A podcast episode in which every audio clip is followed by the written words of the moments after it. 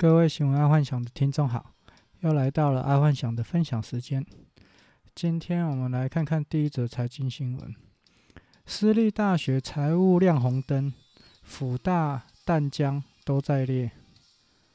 其实啊，以目前的台湾少子化啊，开始有加快的趋势啊。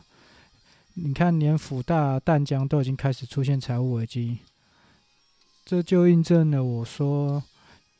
这些大学真的要研究一些退场机制了，而退场机制就在我之前 podcast 有说过啊，可以把目前所有有危机的大学啊，转成长照的老人大学，一边让老人学习，一边让年轻人学可以学习照顾老人。不然，假设这些私立的啊，再不久应该会有关门倒闭危机。毕竟台湾的人越生越少。除非现在就是说另外一个方式哦，开放移民，就是降低移民的门槛，像也不用到六百万，大概三百万投资移民就可以来台湾这样子，这样或许是另外一个方式，不然以台湾生育人口的降低，应该会有问题在未来。好，再来娱乐新闻，大陆抄袭争议扩大。赵又廷芯片恐怕下架。我看到这新闻其实蛮小笑的，因为他是说赵又廷拍新戏叫《阴阳师》啊，然后太像了那种《奇异博士》这部电影，结果被一百多个人连续连锁举发。这个这个新闻我觉得是蛮奇怪的啦，因为抄袭不过不是大陆的擅长的吗？而且大陆常在抄袭啊。这个阴阳师有什么了不起？所以我倒是觉得这个是属于暗黑的宣传手法。毕竟没有这个新闻，我应该不会去看这部电影。所以看到这新闻，我倒想去看了。所以有时候我觉得暗黑宣传手法还是蛮有效的啊，至少对我这种人是有效了。就是说，你这个暗黑宣传手法。如果是够够特别的话，哦，只要不是伤到本身的那个影片或者是事物的话，暗黑宣传手法其实是有时候还蛮有效的。好，再来运送新闻：日本球王桃田贤斗确诊，日本全队退赛。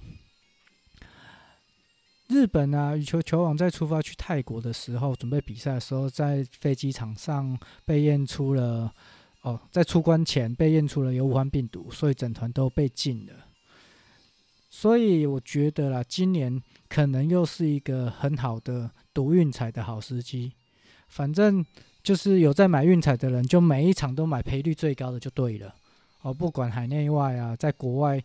呃，职棒啊，NBA 啊，或 NLB 啊，那个那个 Husky 啊，就这些，不管哪一种运动，你只要去买那种赔率最高的黑马就对了，因为你有可能遇到那种很厉害的人，忽然就不比赛了，所以可能就是会报黑马。哦，那今年应该可以赌运彩的好时机。好，再来国际新闻。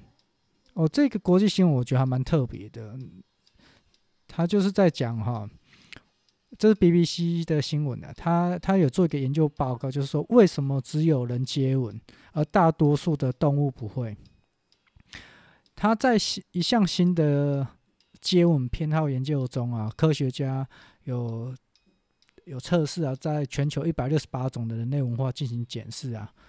发现只有四十六趴的人类啊，会把接吻啊视为一种浪漫的亲密行为啊，这个我都觉得哦很特别。所以接吻是人类后天形成的，并不是说在以前就发生了哦。因为以前的人可能是不会接吻，因为目前呃一百六十八种人类，只有四十六趴的人会喜欢接吻，其他的。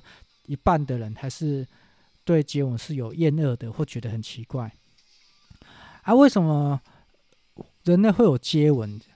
应该是跟那个啥，嗯，雄性同性激素有关。什么是雄性同？就是说，呃，类似费洛蒙之类的啦。因为像呃，就是讲猪来讲好了，呃，猪它通常会发出费洛蒙，然后吸引雌性，因为猪一天要修改过钙嘛，然后相干好几次，所以它要不断的发出那种费洛蒙，然后去吸引吸引猪去吸引那个雌性的猪这样子，然后这个叫做信息素啦。然后因为人类男生男人他也会发信息素，但是信息素无法发出的太多，所以基本上是用亲吻。然后让鼻子贴近人体，这样可以闻到更多的信息素哦，女生才会发情。接吻有可能是这样子来的。我看到这个新闻，我也觉得，哎，原来是这样子的哦。人类接吻的由来可能是因为这样，这不是绝对，但是我觉得这个应该是是一个很好的一个方式。好，按。说到这个这个信息素啊，就是雄烯酮这个啊，其实如果运用的好，可以增加人和。现在市面上已经很多那种雄心酮的信息素了，可是它大部分都是猪的啦，还没有人的。但美国有一家上市公司，它有把人的信息素给提炼出来哦，大家可以考虑一下去做一些相关的产品。这或许是一门不错的生意，也不过早就有人在做了，也做得不错。但是这个比较偏向比较偏的，但是我觉得还不错。好，再来是生活新闻。台南的咖啡厅店员用台语点餐，被老板制止，因为别人会觉得很怂、很俗。目前全台湾都已经。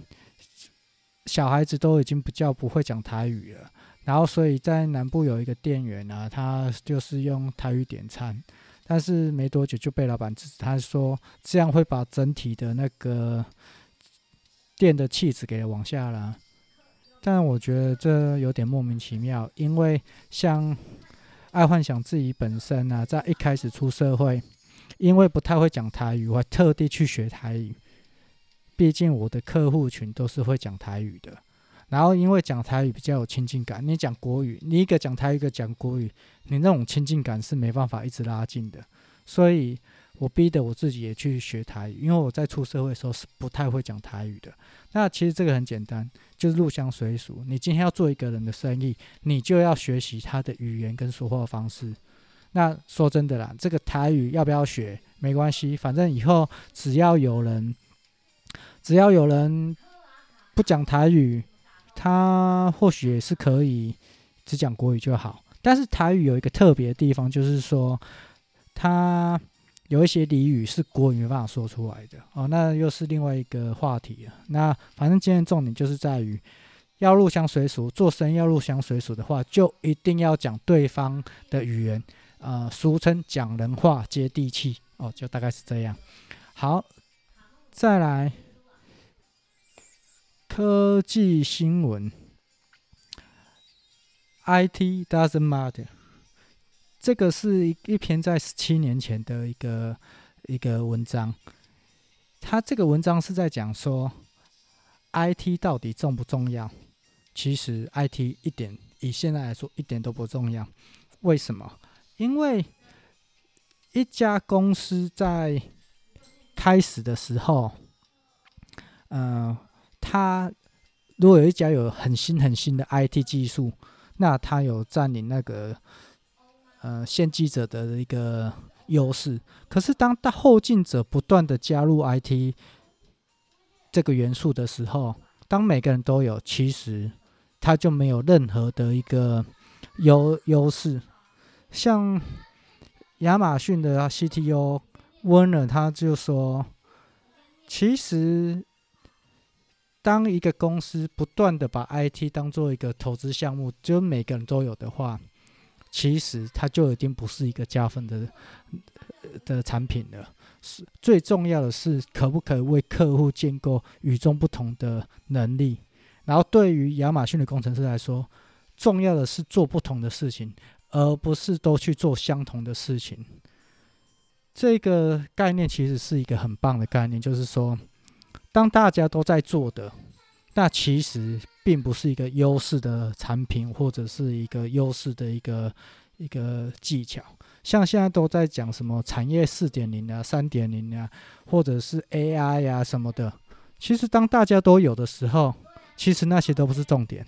现在重点是如何让客户觉得你是在于领先或者是亲密度的状况下，这才是一个重点。这个可能我要再另外开一个篇幅来讲，因为这个讲可能讲太深，但是就是一个重点。IT doesn't matter，这个在十七年前就已经被提出来讲了。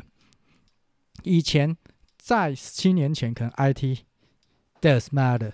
但是那时候就已经提出来了，IT doesn't matter，就是说，IT 这个东西，以现在来讲，你走到哪一家公司，其实他们都强调它什么什么资讯四点零啊，工业四点零啊，自动化四点零啊，三点零啊，无微不会杀小，然然后嘞，当大家大家都有，所以你对客户有什么优势需求吗？并没有，好。这个要说，其实可以说一整篇。那我会把这个题目再单独拉出来，因为刚好今天看到这个新闻。好，那先这样，晚安，拜拜。